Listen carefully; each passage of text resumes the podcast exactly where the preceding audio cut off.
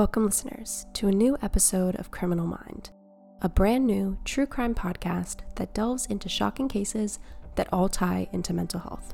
I'm Raviv, and this is our sixth episode. I randomly stumbled across this case online, and upon reading more about it, I realized that this one has so many hidden layers. I was actually surprised to see this story written about on many national news websites because I'd sadly never heard of Amanda DeGuio before this.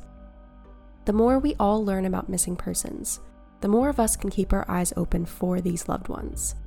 The hope is that with more awareness and education, more missing persons can find their way home. With that said, we're going to strap in and walk through the story of Amanda DeGuio together. Let's take a swim in the mind of a criminal. Welcome to Criminal Mind.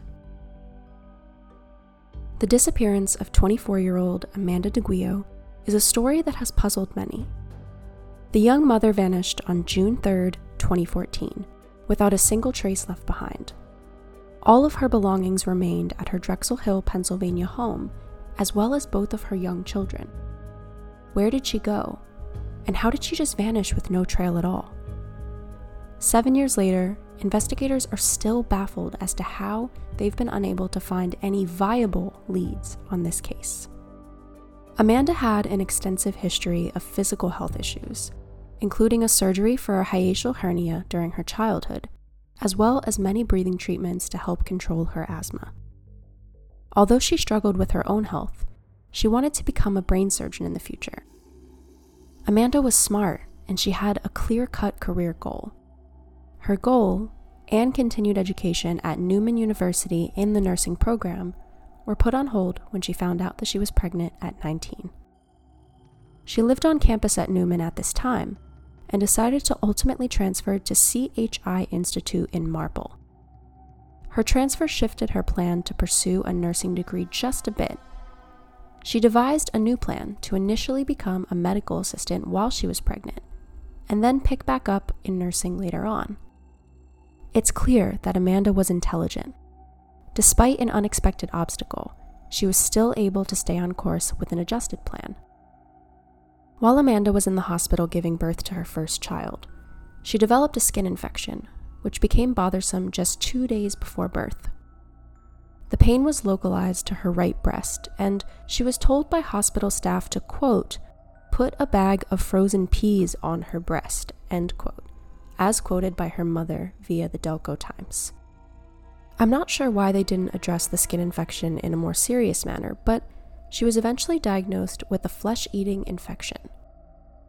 She underwent three surgeries to treat the infection, lost about half of her infected breast, and was prescribed Percocet to combat the pain, which is a very strong opiate. It's also a medication that's really easy to get addicted to, and quickly, so Many doctors don't like prescribing it to patients and instead opt for prescription strength Tylenol or Advil. The post surgery Percocet prescription was the first link in a chain of addiction issues for Amanda. Her body quickly got acclimated to the initial dose of Percocet that she was prescribed, and then she began sneakily hiding the amount she was taking from her family members. None of them were initially aware that she was struggling with an opiate addiction. Amanda got pregnant again two years after giving birth to her first child and was clean from the pills during the time in between. Once she gave birth again, though, she picked up again, and this is where her opiate addiction really began to spiral. In 2014, she made the switch from prescription painkillers to heroin.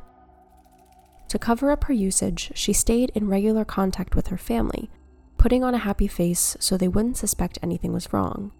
At first, in May 2014, Amanda made the hard decision to seek help from a doctor for her addiction. She was prescribed Suboxone, which is a medication that's regularly prescribed to aid in minimizing withdrawal symptoms. Amanda's mom did an extensive interview with the Delco Times, and what's interesting is that her mom states that she was always aware of when Amanda was using. I always knew when she was high. It was the weirdest thing how she would go days without it and be normal. End quote as quoted by Joanne DeGuio for the Delco Times. The articles that I've read for this case are a bit conflicting. Some say her family was completely in the dark about her usage and that Amanda was good at hiding it. this article in particular, which is a direct conversation with her mom, says the opposite. I wonder when those gears switched, when Amanda's family realized that there was a much bigger issue at hand.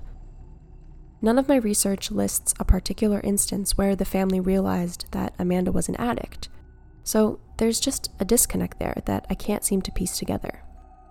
But Joanne DeGuio said that she knew the Percocet was Amanda's drug of choice, along with marijuana, and that they only knew about those two. So maybe Amanda went out of her way to hide her heroin usage, because the family was aware that she was initially prescribed Percocet after her skin surgeries.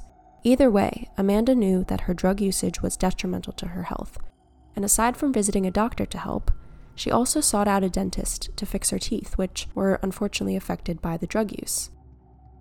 Amanda was really trying to build a positive environment around her to heal in, and her family was optimistic. But just when Amanda started to round a healthy corner, things took a mysterious turn. June 3rd, 2014. Amanda's mom, Joanne, brought Amanda's two daughters to preschool. When she returned home later on, there was no sign of Amanda. All of her belongings were still at the house, and Amanda didn't drive, so Joanne had no idea where she might be. Joanne tried to call Amanda, but her calls went unanswered.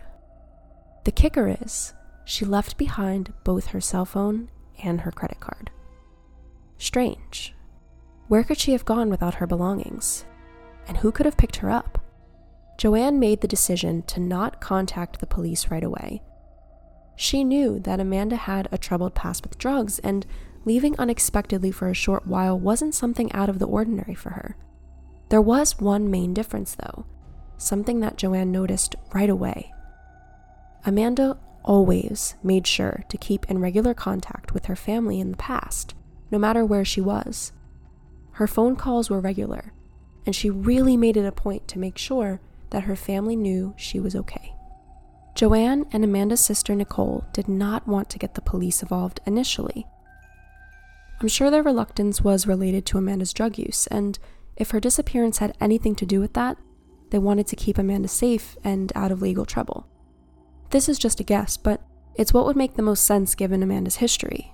Aside from that, the police very well could have just brushed off her appearance as a drug related incident if they were contacted from the get go. Joanne stated that Amanda wouldn't leave her two daughters willingly, according to Fox 29. Nobody had an idea of where she could have gone and how she got to wherever she was going, if willingly. Joanne and Nicole decided to leverage the usage of social media to try and find Amanda. Their posts and shares did help bring forth a couple of leads. Some people stated that they had had contact with Amanda after the date of her disappearance. She was reported to have been seen in Kensington, which is east of Philadelphia. These two really went to work and took her disappearance into their own hands, combing through drug laden neighborhoods on their own.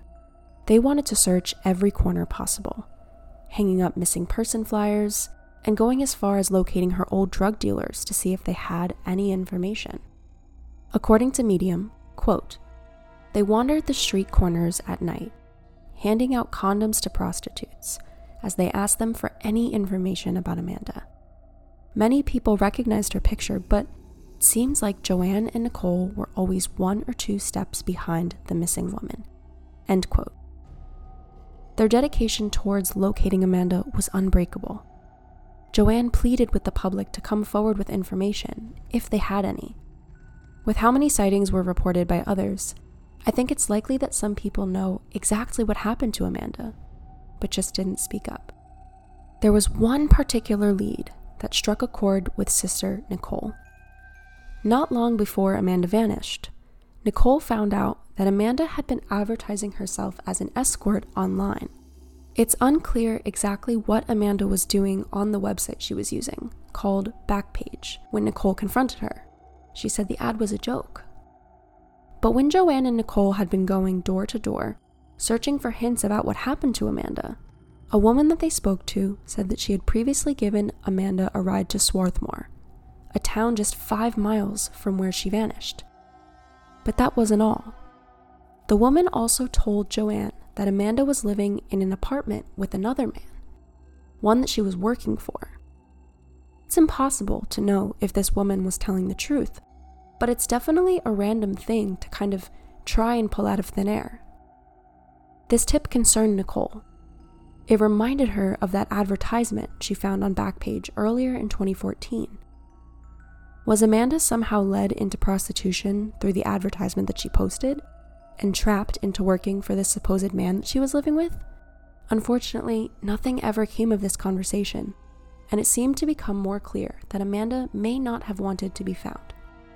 Two months following Amanda's disappearance, and desperate to find her, the DeGuios finally got the police involved. While I can understand them likely not wanting Amanda to face any legal trouble if her disappearance was drug related, it's very strange that they waited that long to file a missing persons report. They were really doing everything they could to find her in the meantime, but the police weren't even aware that Amanda was missing. When they did finally go to report her missing, they found out that there was actually a warrant out for her arrest on drug related charges. Everything that they seemingly tried to protect their missing girl from sadly couldn't be escaped, but the details surrounding the warrant were even more eerie than anticipated prescription fraud. She was wanted for prescription fraud, and the date she committed this crime was three weeks after she disappeared on June 23rd, 2014. According to Medium, quote, she was facing charges of identity theft, theft by deception, narcotics violations, and receiving stolen property. End quote. I can't even begin to imagine the range of emotions that her family felt. I'm positive that they were somewhat relieved that she really was seen in the area after she vanished. But on the other hand, it feels like this is exactly what they were trying to protect her from, almost like they knew. I don't think that they did at all, but I'm sure that they had suspicions about her behavior. She used another person's name to get a prescription of Oxycontin at a pharmacy in Drexel Hill, the town where her mother's house is located. Joanne and Nicole had been searching for her endlessly, and she just happened to still be in the same town a few weeks after her disappearance. It's unknown if she stayed in the Drexel Hill area or shifted somewhere else, but the latter is more likely because of how many people claimed that they saw her elsewhere. With the police involved, they started to put the pieces together on their own, and there was a lot to unravel. They knew about her drug usage, they knew about the prescription fraud, they also found out that Amanda had somehow gotten involved in prostitution. And this was the point where they didn't have a good gut feeling about what the outcome of this case would be. Their thought was that she was being trafficked, and that she likely would have been viewed as a young girl who was easy to manipulate because of her drug addiction. She wanted to make healthy changes, but she never really got the chance to work on her recovery before she disappeared. If an older man lured her in with the promise of drugs, provided her with a fix, it is very tough for an addict to say no. And I think the saddest part about that theory is that Amanda had so much promise. She really wanted to be better, to feel better, to make those positive changes for her health and her daughters. If that theory is correct, it's just heartbreaking and disgusting that someone would manipulate her because they knew she was vulnerable. Upper Darby Township Police Superintendent Timothy M. Bernhardt believed that, quote, Amanda had a heart of gold and that she associated with the wrong people, end quote, as reported by the Delco Times. Everyone seems to be in complete agreement that Amanda had a beautiful soul, a kind heart. She just got mixed up with the wrong people. Police followed hundreds of leads over the years, but unfortunately, none of them led to Amanda. They said that they haven't found any video or digital evidence of her since her disappearance, which is just really surprising because there are cameras everywhere nowadays in businesses, on street corners, on the highway. I feel like it takes effort to avoid being found on a public street camera. This was an exhausting mystery, and the narcotics unit spent an endless amount of time scanning through social media, Backpage, where she initially posted an escort ad, all kinds of posts on Craigslist. They were just looking for a trace of her, a glimpse, and they found absolutely nothing. The case was beginning to go cold, but investigators still weren't ruling out foul play. In June 2018, police took a renewed interest in the case, although it was never officially closed. The case was always open, but they had previously searched practically every corner possible and had found no true leads. The police had reportedly received new information about Amanda's disappearance. But what's odd is that they provided no other information to the public. The case was changed from a missing persons case to a criminal investigation, which is even more bizarre. This means that police must have really found something that showed a clearer path to finding Amanda or finding out what happened to her. No new information came from this, though, despite police threading through the case weekly. The most recent apparent sighting of Amanda was in July 2019 and this information originally felt like it might garner some answers. Multiple unnamed people claimed that they saw Amanda on a street called Kensington Avenue. And it wasn't just one sighting. Multiple people said that they saw Amanda, all in this exact same location. One of the witnesses actually made it a point to get as close as they could to her and take a photo, which went wild on social media. This girl really looked like Amanda, and the DeGuios felt a renewed sense of hope and anticipation. The sightings and speculations led one of the police investigators to actually camp out in his car on Kensington Avenue, hoping to catch her walking by. And guess what? He did get a glimpse of her. Shocked, he got out of the car and went up to the woman carefully, but she immediately told him that she was not Amanda. Others had already approached her, aside from the detective, so I'm sure the woman was feeling frustrated with the constant unwanted attention. Thankfully, the detective double checked her ID to make sure that she was telling him the truth. This was my first thought that it was Amanda and she was just lying because she didn't want to be found. But they determined that it wasn't her, and that hopeful lead was quickly shot dead. There are so many dead ends to this case, and so many questions that won't be answered until Amanda is found, dead or alive. Did she leave intentionally, or was she lured out of the house and into a life of prostitution? I'm not sure if waiting to bring the police into the picture was the right idea or not. The two month lead, with the help of investigators, really might have been able to provide the family with more resources to locate her. Joanne and Nicole always seemed to be right in the cloud of where she was last. This story is just so heartbreaking, especially for her two small daughters, who are now living with Joanne across the street from their old place in Drexel Hill. Amanda's case is still open and active, and investigators go through her case regularly to try and find anything that they might have initially missed. If you or anyone you know may have information on the disappearance of Amanda DeGuio, please reach out to the Upper Darby Township Police Department at 610 734 7693. Thank you again so much for checking out Criminal Mind. If this is the first episode you've listened to, there are five other episodes you can listen to that we've released so far. I'm starting to look for new cases to write episodes about next month, so if you have any suggestions that fit the realm of Criminal Mind, you can reach out to me on socials at I am Raviv across the board. I tend to kind of go through Reddit threads to look for cases um, that I haven't heard about before, and those are the ones that I typically delve into. I actually found this case in particular on the FBI website, just looking through missing persons. If you just want to send over some feedback, message me, tweet me, anything. Just let me know what your thoughts are, if there's anything that can be improved, etc., etc. If you like what you're hearing so far, subscribe to us on Apple Podcasts, rate us five stars, and share with all of your true crime addicted friends. See you next time. Love, Raviv.